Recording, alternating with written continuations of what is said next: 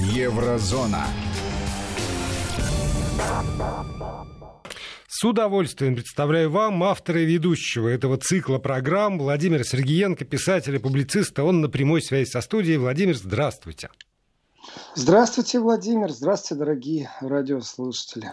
Если у дорогих радиослушателей есть э, желание, потребность и возможность э, писать свои добрые слова, свои вопросы, свои комментарии э, к услышанному, то есть технические средства связи, WhatsApp и Viber, там на номер 8 903 170 6363 можно писать, 8 903 170 63 63. Либо присылайте смс на короткий номер 5533 со словом «Вести» в начале текста, либо, насколько я понимаю, подключаться к социальным сетям Владимира Сергеенко. Там тоже можно э, вступать в контакт.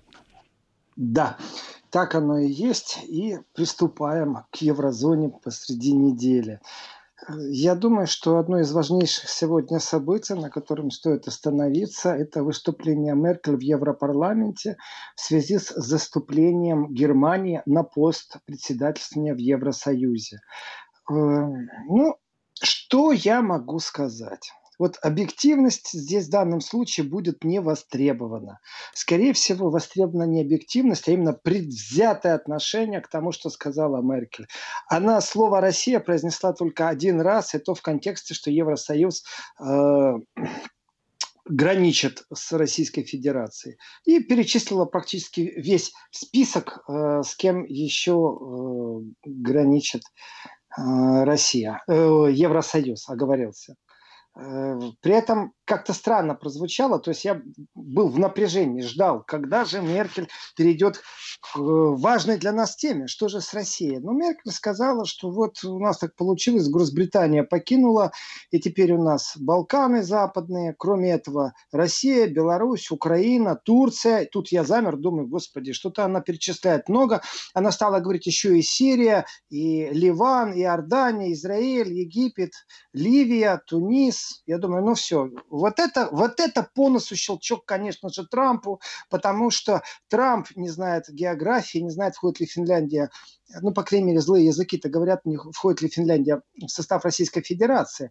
И Меркель поставила точку, конечно, на Алжире и Марокко, и я понял, что как раз, да, чувствуется советское, э, ГДРовское, точнее, советское ГДРовское образование. Я оговорился сознательно. Э, Кроме этого, Россия не прозвучала. Зато Китай прозвучал аж три раза. И все три раза вот э, как-то в одном предложении. То есть для тех, кто пользуется только поисковыми машинами, конечно, тяжело, так, знаете, за статистикой следить. Но э, Меркель сказала открытым текстом, что сожалеет, что вот не будет э, с Китаем осенью саммита и все равно с Китаем надо как-то жить и работать. И в этом отношении э, выстраивать отношения с Китаем тоже нужно, именно деловые отношения. И э, саммит, который был осенью в сентябре назначен с Китаем, Евросоюз Китай, его не будет. Это прозвучало уже очень официально. Э, и диалог с Китаем продолжать будет. То есть это практически первый раз э, прозвучало так, с Китаем отношения ла-ла-ла-ла-ла. Ее речь вообще была ла-ла-ла-ла. Я думаю, что аплодисменты, которые были, это были, как всегда, из сектора последователей Меркель, э, потому что в Бундестаге именно такая технология. Когда выступает представитель одной партии или какого-то основного направления, показывают именно тот сектор, который аплодирует. Рядом же будет сидеть другой сектор, который не шевелится вообще никак, там в телефонах тупит, еще что-то делать, его не показывают. Выступает представитель абсолютно с другой программой, камеру перенаправляет, опять видно так, как будто его поддерживает весь парламент. Э, я очень внимательно смотрел на кадры из парламента европейского и думаю, ну вот аплодисменты слышно, но камера так искусно стояла, что вообще не видно было никого, кроме Меркель. Пару раз показали Урсулу фон де Лейн, большая разница, спутать их было тяжело, но для тех, кто вообще в политике не разбирается, это очень просто. Урсула фон де Ляйен была в маске, а Меркель без маски. Вот и вся разница. Так вот их легко было отличить. Но в одном предложении два раза вспомнить Китай и сказать, что вот у нас, к сожалению, в сентябре не будет саммита с Китаем, но диалог с Китаем мы продолжим. Точнее, обязаны продолжить. Э, вот, вот так вот три раза и произнесло слово Китай Меркель. На а самом можно, деле, Владимир, ее... можно я уточню? А да. А вот если, если да. брать в целом речь Меркель, она была посвящена в большей степени, э, ну, как бы внешнему контуру, или все-таки она так сосредоточилась на внутриевропейских проблемах, что, ну, действительно, для э, внешней политики Евросоюза, в общем, места практически не осталось? Э, Владимир, отвечу честно, у нее место было не ограничено. Вы знаете, это тот случай, когда подгоняют индивидуальный транспорт, индивидуальный тариф, индивидуальное сиденье, индивидуальный полет. То есть э, Меркель, конечно же, знала, что это ее первая зарубежная поездка она покинула Германию, и по времени ее никто не ограничивал. Я не представляю, чтобы Меркель кто-то поставил условие выступать там не больше 10 минут, еще 10 минут на прение. Она 24 минуты выступала, э, в конце речи раздались аплодисменты, и опять же камера очень специфически показала, знаете, неуверенно, встал один, потом встал второй очень уверенный, знаете, пошло, поехало. Есть такая штука э, в центре любого города, если два человека становятся спиной и делают вид, что они что-то усиленно рассматривают, а потом еще пятеро к ним подойдет, то эти семеро, когда уходят, толпа остается и смотрит, что же там произошло. Вот когда поднимались евродепутаты, как-то они поднимались так вяло, и я помню эти речи, знаете, замером секундомера, когда Меркель зажигала она действительно была глыба. Еще раз, я абсолютно предвзят, и не надо мне ставить претензии по объективности. Она Россию вспомнила один раз, и то в контексте общей границы. У нее было время и возможность. Она осветила, в принципе, задачи, которые стоят перед Евросоюзом, и на которые будет акцентировать внимание в следующие полгода по э, своему председательству. Первое – это основополагающие права. Э, когда Меркель говорит об основополагающих правах, то, в принципе, и это был первый пункт, который она озвучила из пяти шагов. Э, она говорила о Европе. Владимир, отвечая на ваш вопрос, если бы она говорила только о Европе, тогда можно было бы Китай не вспоминать. Тогда можно было не говорить о суверенности Евросоюза э, и зависимости от третьих стран это тоже прозвучало, я к этому приду. Э, это потрясающе, это меня единственное, что удивило. Ну, вроде бы Меркель объявила на самом деле тропу войны, притом не кому-то либо, а непосредственно тем, у кого в руках интернет. Э, выйти из-под контроля дерзко, насколько ей дадут, поживем увидим. Ну, по крайней мере, за полгода можно много дров наломать. Так вот, первые из пяти шагов э, первое из пяти шагов, которые она объявила, это было права, основополагающие права. Ну, у нас много здесь вопросов. Что такое основополагающие права для Меркель? Что такое основополагающие права для греков, например, э, для итальянцев, для испанцев, ну, для граждан России, которые не в Евросоюзе? Я думаю, это хорошая площадка для дискуссии она не сказала ценности, наши основополагающие ценности, она сказала основополагающие права. Вот здесь у меня много вопросов, потому что это абсолютная резинка, которую можно растягивать как угодно, куда угодно. Мы говорим, конечно же, не о ЕСПЧ. Мы говорим не о Европейском Союзе с точки зрения как надзирателя по правам человека. Если рассматривать внутри европейский вопрос, то внутри Евросоюза обращений по правам человека достаточно мало. Если она говорит о правах, основополагающих правах, то это же, наверное, все-таки э, права всех, и бизнесменов иметь бизнес, и пенсионеров получать пенсию, и людей, которые не получают медицинское обеспечение, получать.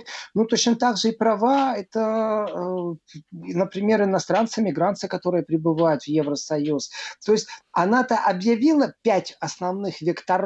Но вот первый, мне кажется, что это было абсолютно просто популистское, э, наши права основные, э, популистское заявление, потому что э, за этим ничего больше не стоит. Это как будто предвыборная фраза. Но ведь Меркель не нуждается ни капли в предвыборных фразах. Вообще ни разу. Ее речь была абсолютно спокойна. Она не пробовала завести как-то интонации. Напоминаю еще раз нашим радиослушателям, э, фан-сектору еврозоны, э, что по сообщению CNN Меркель пришлось э, сократить штаб сотрудников, которые которые имеют доступ к переговорам с США. Связано это с тем, что у Трампа очень специфический тон.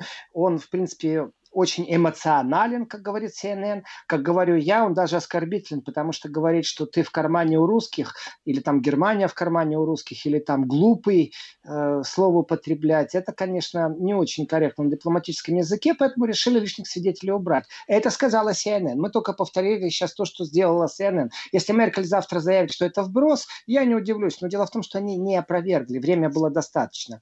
Так вот, э, на вопрос, ну если Трамп так разговаривает, а как же Меркель? Меркель разговаривает, ответ был такой, по-деловому. Она только в рамках вот э, каких-то деловых отношений, и по-немецки это слово «захлях», это значит вещественно, существенно, она говорила.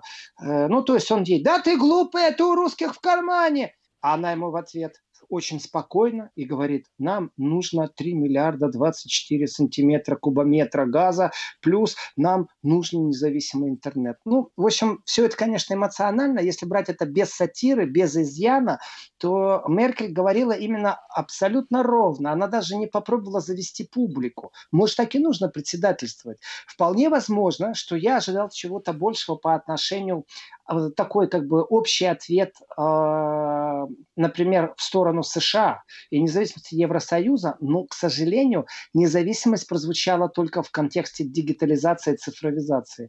Э, и это только первый шаг, основные права. Может быть, вполне допускаю такую, знаете, мысль тоже. Представьте себе Меркель, которая, засучив рукава, берет лопату и начинает копать. И она понимает, что нужно не митинговать, а работать. И тогда эта речь абсолютно прагматично спокойная, которая объявила пять направлений, в которых будут работать. Не хватает каких-то тонких поворотов. Но зная Меркель, и зная, насколько она мощный является функционер, она же никогда не подставляется. Она же открыто никогда не объявляет войну. Она всегда подставляет кого-то, кто может там сделать как-то что-то неправильно, победил, тогда она кассирует все успехи. Не победил, ну, об этом замалчивается, и, в принципе, Меркель остается чиста. То есть в этом отношении Конечно, Меркель еще не сбитый летчик. Конечно, у Меркель есть огромнейший шанс сейчас сделать прорыв для Европы. И Меркель имеет возможность э, оставить след оставить след как э, политик, который борется за суверенность Европы во всех отношениях, начиная от войны и мира, заканчивая э, цифровой политикой и объединением определенных усилий на этой планете. Но точно так же Меркель. Да, Владимир, да, Да, я, я хотел э, тоже для слушателей скорее уточнить, насколько вот этот институт председательства в Евросоюзе позволяет э, там Меркель или германскому государству действительно что-то э, ну, там, поменять в европейской политике. Или сегодня Евросоюз, о чем вы неоднократно говорили, это действительно настолько засилие там брюссельских бюрократов, и двух, может быть, политиков в Европе, Меркель и Макрона, что э, какая бы страна ни становилась вот этим временным председателем там, на, на полгода, насколько я понимаю, э, ну, можно сделать заявление, но по факту решительно как-то изменить, перенаправить Европу невозможно. Возможно, Возможно, Владимир. И по факту, и без факта. Есть вещи, в которых Европа абсолютно э, плоская. То есть там нет э, покрывала, которое нужно приподнять, чтобы видеть волны цунами, шторм. Она плоская в своей сути, когда разговор идет о финансировании. О финансировании долгов, о переносе э, рабочих мест. Э, если начать такой ну, существенный э, процесс по перестройке европространства, э, например, армейскую структуру, это тяжелый вопрос. Там нужно бюрократию, вот эти вот игры, э, иметь союзников, не иметь союзников. Но если вы будете говорить о том, что вот этих два лидера, Германия и Франция, будут раздавать деньги, да все дружно будут голосовать за. Просто на каких условиях кто и как получает, Меркель затронула этот вопрос. При том, что в преддверии, например, дали добро на спецфинансирование немецкого бизнеса, но об этом я тоже сегодня скажу. И вот это вот финансирование немецкого бизнеса, это же конфликт как как раз Евросоюза с его поправками, параграфами, брюссельской вертикалью и, например, решение Конституционного суда Германии, то есть чье право выше. Действительно, на наших глазах происходит становление Соединенных Штатов Европы, или же я не побоюсь, социалистических штатов Европы. Такое тоже возможно, потому что у Меркель все-таки есть тенденция в этом направлении. Что же касается непосредственно председательствования, а, возможно создать комиссии, и если есть энергия, то возможно даже побороть брюссельскую бюрократию, потому что очень многие обозреватели э, говорят о том, что ну вот очень многое в этом председательстве будет зависеть о том, какие рабочие отношения э, будут у Меркель с Урсулой фон дер Ляйен. Ну, судя по тому, как Урсула фон де Ляйен сидела в маске, я не могу сказать, когда она улыбалась, когда она не улыбалась. Э, демонстрировала ли она свою суверенность от бывшей своей начальницы? Они же, в принципе, в хорошем смысле слова, компаньонки. Они очень хорошо друг друга знают. Я не вижу вообще даже зазора для обсуждений э, вот этой вот темы, я считаю ее вбросовой, э, западных специалистов, политологов, обозревателей, все зависит от того, какие отношения будут у Урсулы фон де Лейн и у госпожи Меркель. Да какие они могут быть? Только хорошие. Там не может быть конфликтной ситуации. Конфликтность может возникнуть совсем в другом. Если Урсула вдруг почувствует себя, уж простите меня, госпожа главный еврокомиссар, что я вас так вульгарно Урсула, но это прям по карикатуре, которую сегодня публиковали, что она будет на побегушках у Меркель. Вот это действительно опасность. Тогда теряется статус Европа-образования, Европа-парламента э, с точки зрения действительно того, что Владимир вымели в своем вопросе. То есть, что Европа вот это э, объединение Меркель и Макрона, Германии и Франции. Завтра Меркель и Макрон поменяются, все равно лидеры останутся Германия и Франция. Или же все-таки будет вертикаль немного размываться, и на окраинах Европы будет точно так же демократично, с основными правами и с другими делами, как и в центре Европы, особенно с пенсиями, особенно когда, не дай бог, свалится какая-нибудь пандемия на голову, и смертность будет абсолютно разная в Европе, и солидарность тоже будет разная. Поэтому для меня некоторые вещи сегодняшней речи Меркель были как на предвыборной программе, знаете, должна задекларировать, а, но на самом деле очень далека от истины. По поводу солидарности, которую Евросоюз должен иметь, о да, это серьезные слова, но точно так же сплоченность, это Меркель декларирует пунктом, это целым пунктом, Второй, после основных прав в Евросоюзе и вектор, который Меркель назвала, вот она таких пять шагов, она прямо озвучила, э, вот эти вот пять э, тем это сплоченность. О какой сплоченности можно говорить, когда э, при, реакция еврочиновников, обмен э, медикаментами, предложение о том, чтобы самолеты Бундесфера перевозили больных итальянцев, все это было для галочки намного позже, чем тогда, когда была острая необходимость. Закрытие шенгенских э, договоренностей, то есть границы между странами, вплоть до того, что пограничники стреляли в воздух, например, польские э, на границе с Чехией Чехии при попытке пересечения границы немцам.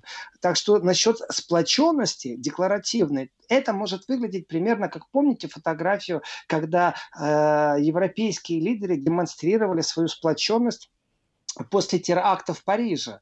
И они прям идут за руки, держатся, и такой монолит политический мы видим, всю политическую элиту в одном месте, здесь и сейчас. Это безумно красивая фотография, которая декларировала эту сплоченность европейскую. На самом деле как фотография, вот так и в жизни получилось. Потому что есть другая фотография, которая показывает район, квартал оцеплен полностью, сзади улицы все пустые. То есть это абсолютно фоновая э, фотография, которая должна действовать в рамках рекламы. Смотрите, мы вместе. Но бардак, который творился в Евросоюзе по безопасности, по борьбе с терроризмом, конечно, это э, никак не имело ничего общего с той декларацией, которая эта фотография должна была вызвать. Вот точно так же можно можно декларировать все, что угодно. И когда Меркель призывает сплоченность, это красивые слова, но вот сидит безработный румын и безработный грек и безработный испанец, слушает эту речь и говорит, слушай, денег дай, а?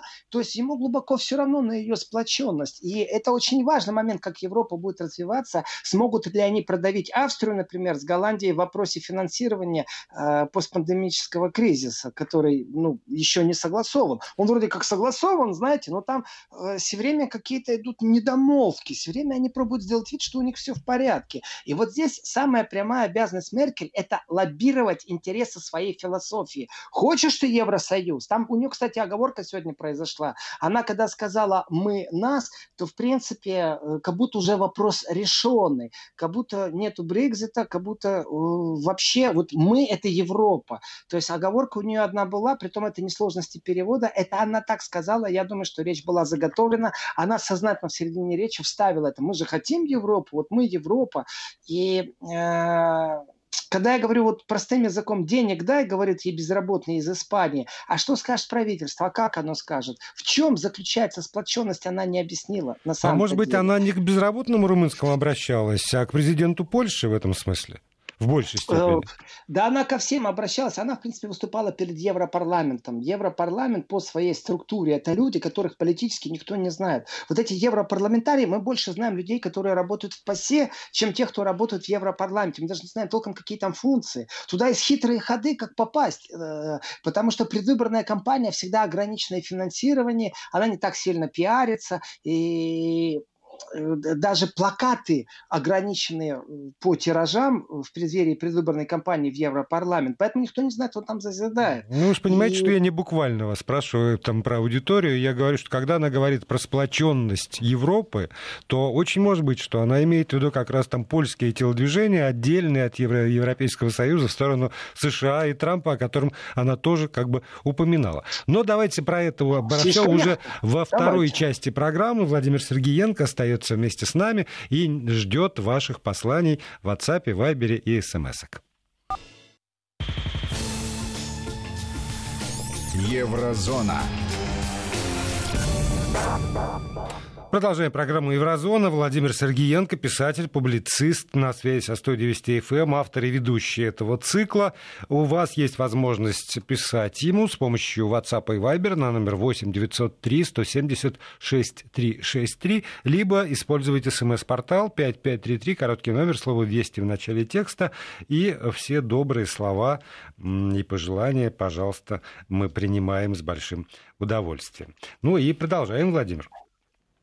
Э, большое спасибо Михалычу из Удмуртской республики, который э, пишет и спрашивает что-то и размышляет. Э, но вот по поводу того, что Меркель на излете карьеры, это просто факт. А насчет того, что кому она будет передавать, она же играется на самом деле э, в то, что она будет передавать. Не кому, а что. Это разные вещи. Потому что тренды и тенденции, которые Меркель создала при своем правлении, они имеют отношение и к философии того, как она видит Евросоюз в будущем, визионерства. Но она, например, изменила определенные правила игры внутри партии.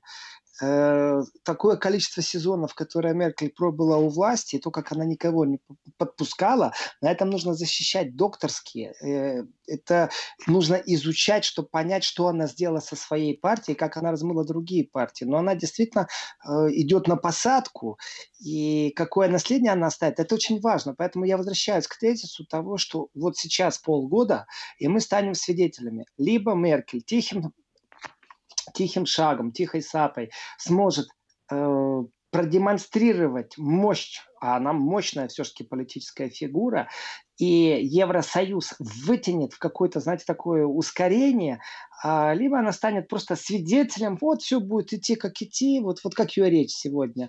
А, мы этого не знаем, потому что, ну давайте, ну честно, вот пять вопросов, которые она сегодня озвучила. Основные права, Номер один. Второй вопрос – сплоченность. Третий вопрос – защита климата. Четвертый – дигитализация или оцифровка, как вы хотите. И последний, пятый – ответственность Европы в мире. Притом, насколько они все связаны с собой, ну давайте так, основные права и ответственность Европы в мире никак не связаны. Защита климата и ответственность Европы в мире очень связана. Что может сделать Германия очень много может сделать. Навязать определенное мышление или определенные пошлины, или определенные квоты, здесь много о чем говорить. И хватит и в субботу эту тему затронуть, и в воскресенье, и последующей неделе, и целых полгода, пока Германия будет председательствовать. Э, возвращаюсь я уже точечно к речи Меркель сегодня в Европарламенте. И хочу сказать так, что когда Меркель задевает вопрос исторических потрясений – ну так аккуратно, и говорит, каждая страна по-своему помнит свои исторические потрясения. Ну, правильно же она говорит. Но дальше она говорит о борьбе за свободу и верховенство закона. И вот тут, Владимир, прям вот к вам сразу же, э, как вы там говорите, Польша, да? Э, да, Абсолютно правильно, потому что по-разному можно смотреть на исторические потрясения. Это факты прямо внутри Евросоюза тоже. Второе, борьба за свободу, она примерно у всех одинакова. Свергнуть ненавистный режим, главное его объявить режимом. А вот дальше верховенство закона. А ведь действительно Польша выходит из этих рамок. У них свое мнение о верховенстве закона. И когда говорить о историческом этапе вот сейчас вот Германии, ведь до этого там были поляки, до этого еще кто-то был. Вот в чем такая суть? А дело в том, что Германия и Меркель действительно могут продавить то, что до этого никто не смел даже трогать. И сейчас я подойду к самому важному вопросу. Но вначале все-таки давайте еще поговорим о сплоченности. Сплоченность Евросоюза, она же не касается только единым фронтом экономический подъем. Ведь э, уважение к соседям я сейчас говорю не о еврососедском э, периметре, э, то, что перечислял в начале э, программы все страны, которые граничат с Евросоюзом, а именно внутри периметра, что происходит и как происходит. Там есть тоже разногласия. Разногласия начиная от защиты климата и заканчивая ответственностью Европы абсолютно по-разному будет смотреть на защиту климата э, Литва, если ей не дать денег. Если завтра выяснится, что э, существуют какие-то особые тарифы и придется как-то по-новому осуществлять платежи за электричество, отопление и переосмыслить вообще всю дороговизну товаров, то, конечно же, карликовые государства они вынуждены будут подсесть на евросоюзную соску финансирования, потому что по-другому они не выживут. И я посмотрю, как это все будет демократическим путем. Принято добро за или там против, или мы вам дадим здесь деньги. То есть все это хитрости такие-то. И в этих хитростях вопрос защиты климата – это самый простой вопрос, потому что э, даже то, как сгорает газ, или то, как сгорает какая-то нефть, как она перерабатывается, это безумно тяжелый и безумно опасный разговор, потому что фанатизм, с которым Меркель может заигрывать с подрастающим поколением, а она в сегодняшней речи вспомнила подрастающее поколение и сказала о том, что ну, мы как бы должны им. Да, я согласен, мы им должны. Но за чей счет будет банкет? Потому что если Китай и Америка будут и дальше работать на дешевой электроэнергии, а Европа придумает все новые и новые правила. И, кстати, внимание сейчас там Газпрому, пожалуйста, а также всем производителям стали, алюминия и многим другим вещам. В Евросоюзе действительно на, на серьезном уровне обсуждается дополнительные проценты введения пошлин глобально на производство чего-либо. То есть, если у вас при том, как сгорает ваш газ, э, а вы этот газ использовали для производства стали, то общее количество количество, сколько углекислого газа было выкинуто в атмосферу при получении стали, может влиять на пошлину Э, которая э, будет облагаться ваша сталь. Об этом Евросоюзе разговор очень серьезен. О чем это говорит? Посмотреть нужно на 5-6 лет вперед, и это э, веха для лоббирования, потому что очень хитро получается.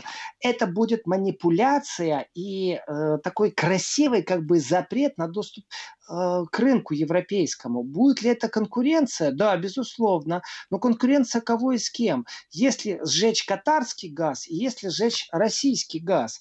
И кто-то придумал новые правила, по которым российский газ будет облагаться большим налогом. Я вижу за этим абсолютное лоббирование и хитрое лоббирование, которое становится все менее и менее прозрачным, оно уже становится грубым просто. И опять можно разводить руками и говорить, а мы не знали, что санкции ведут против Северного потока-2.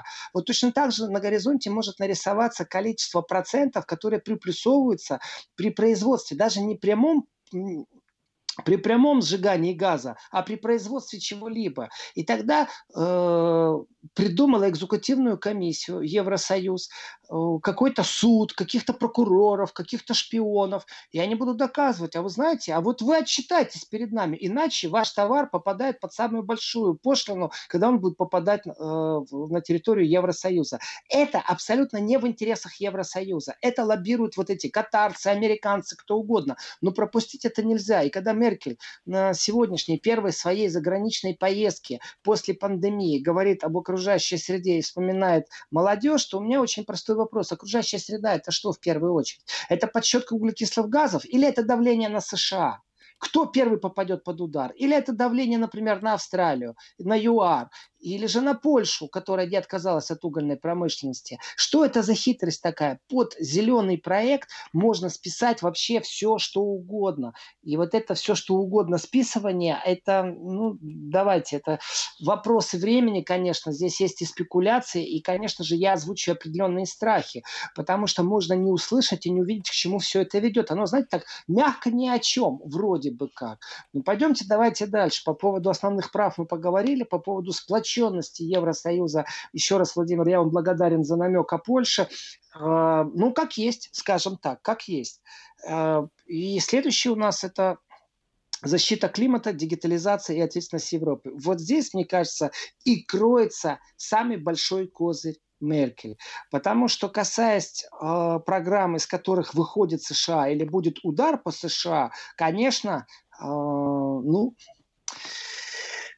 не скроешь шило в мешке. И если э, политически будет вопрос давления на США, ну вот они вышли из парижских договоренностей по поводу сохранения окружающей среды, то как же они будут выходить тогда на рынок с помощью своего газа и пробовать продвинуть свою сталь, например. А что касается американских машин, американских станков, так про них можно вообще забыть. И даже текстиль... Владимир, давайте 6 секунд э, помолчим, у нас такая техническая пауза.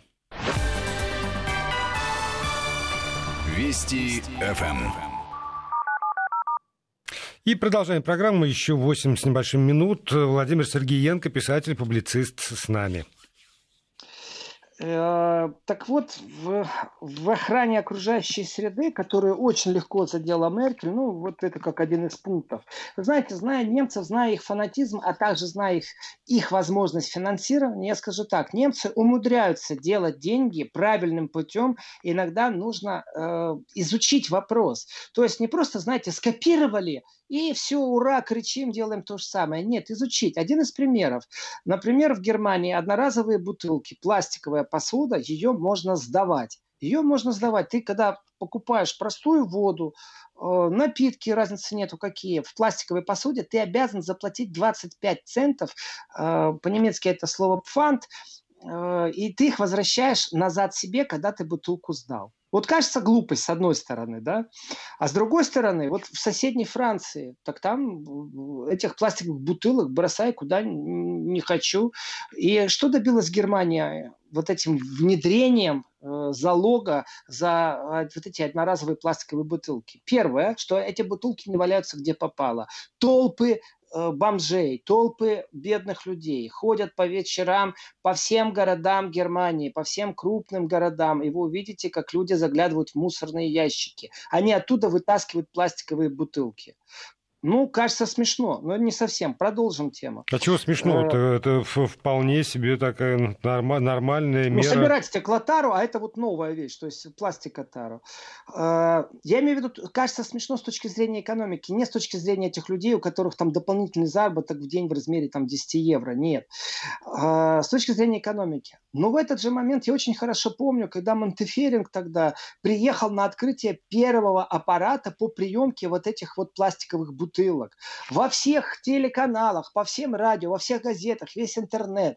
Э, открытие вот этого первого аппарата. Они еще были э, не очень правильные, эти аппараты. Но под каждый этот аппарат были созданы рабочие места. Эти аппараты стоят в каждом маленьком магазине. У вас обязаны везде принимать вот эту одноразовую тару, если она специфически маркирована. Ну, чтобы вы случайно из Франции не завезли пластиковые бутылки. То есть, если это в Германии и создано для продажи в Германии, вот таким способом они смогли и проинвестировать, и создать короткую часть какой-то периода, когда они эти бутылки принимают вроде бы, но ведь аппараты по приему – это уже серьезный аппарат. Там стоит лазер внутри, который сканирует, там транспортная лента, э, моторчики крутят это все, там пресс с давлением, который эти бутылки э, сдавливает, чтобы они меньше места занимали. И, конечно же, для окружающей среды это тоже э, такой ну, полезный шаг. Конечно же. Дальше оно как-то перерабатывается, уходит. Я даже не знаю, что там дальше. Но я знаю точно, что эти аппараты обошлись в миллиарды.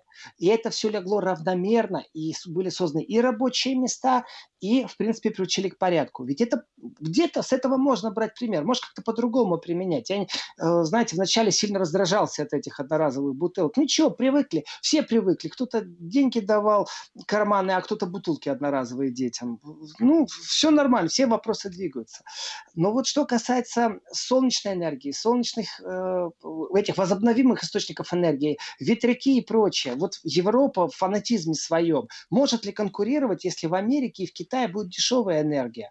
А не сместится ли вообще производство из Европы куда-то? А будет ли кто-то покупать европейские товары, если они безумно дорогие? Так вот, хитрый шаг – это начать вопрос о том, а какую энергию вы используете для того, чтобы была конечная стоимость. И дальше начать высчитывать вот эти вот углековые выбросы углекислого газа и все остальные прочие. В принципе, я считаю, что это бред, но это очень опасный бред, который в ближайшее время может быть абсолютно не бред, а целый лоббизм. Потому что тем самым они не придумают систему, как считать. В принципе, и так государство Россия взяло на себя там обязанности. Многие другие государства взяли на себя обязанности по защите окружающей среды в контроле вот выброса, какие-то цели ставили, выброса, имею в виду углекислого газа. Э, все это есть. Но давайте тоже по-честному. Вот как заносят немцев Э, вы едете поездом, у вас билет стоит дороже, чем самолетом, ехать дольше. Почему? Да потому что он едет на чистой электроэнергии, там нету вредных выбросов. Прекрасно. Кто ж теперь будет летать, ездить поездами? На самолете это дешевле. Так они что придумали сразу? Они тут же включили дополнительный налог на количество кубометров, которые э, в билет включены, и показано, сколько вы платите за то, что самолет выбросил столько-то э, этих э, вредных выбросов.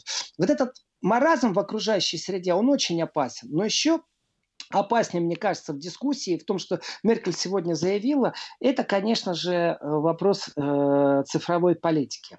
Это очень важный вопрос, и э, в цифровой политике пощады не будет. В принципе, как для меня, Меркель сегодня объявила настоящую, ну, я бы так сказал, не войну, но программу, по которому произошла констатация факта. Мы не должны зависеть от третьих стран. То есть она не говорила об оружии, вооружении, безопасности, ядерных зонтиках НАТО, вообще ни слова. Но она сказала о цифровой независимости, она сказала о цифровой э, суверенности. Что это значит? Это значит, что Европа должна создать полностью свой плацдарм для интернета, как минимум. Вот что значит. Это не только но создание новых рабочих мест, которые тоже затронула Меркель, мол, не переживайте, это не значит, что мы одну дверь закрыли, вторую открыли. Нет, мы ну, как-то будем делать это все шаг по шагу, но тем не менее мы не должны зависеть от третьих стран.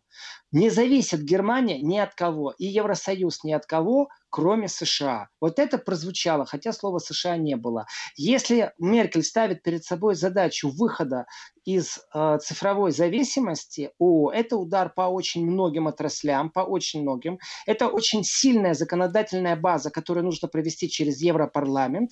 Это инвестиции не миллионного, миллиардного плана в будущее, и в этом будущем Европа должна быть суверенна и еще и приторговывать этим. То есть э, модель Китая, которая может приземлиться, она имеет отношение к ограничениям, например, прав, как говорят, я не могу добраться в другую площадку. Но независимость – это не право моего выбора как к э, потребителя интернета. Независимость – это значит, что никто не может меня шантажировать. Это создание полностью автономных систем.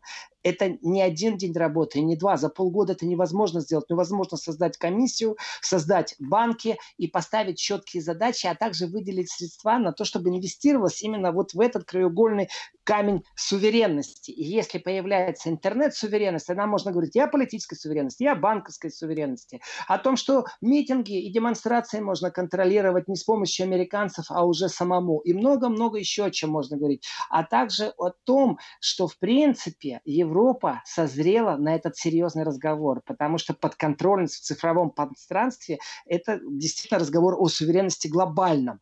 Я не знаю, насколько Меркель поддержит. Вот вы Польшу привели, а я говорю другие страны, у которых нет задачи сейчас вкладывать миллиарды. Им бы хотя бы чуть-чуть этих денег получить собственную экономику, да так, чтобы в этой экономике смог развиваться собственный малый бизнес. А вот эти глобальные задачи по цифровке за полгода создать что-то, это неимоверно тяжелый труд. И именно здесь я вижу, э, ну как сказать, э, вызов, который Меркель озвучила, пусть и спокойным тоном, но этот вызов для меня ярко выраженно уходит туда, за океан. Примерно вот так вот. Ну что же, спасибо огромное за подробнейший рассказ речи, с которой выступила канцлер Германии Меркель в связи с принятием на себя председательства в Евросоюзе. Владимир Сергеенко, писатель, публицист, продолжит свои беседы уже в ближайшие выходные. Не переключайтесь. Еврозона.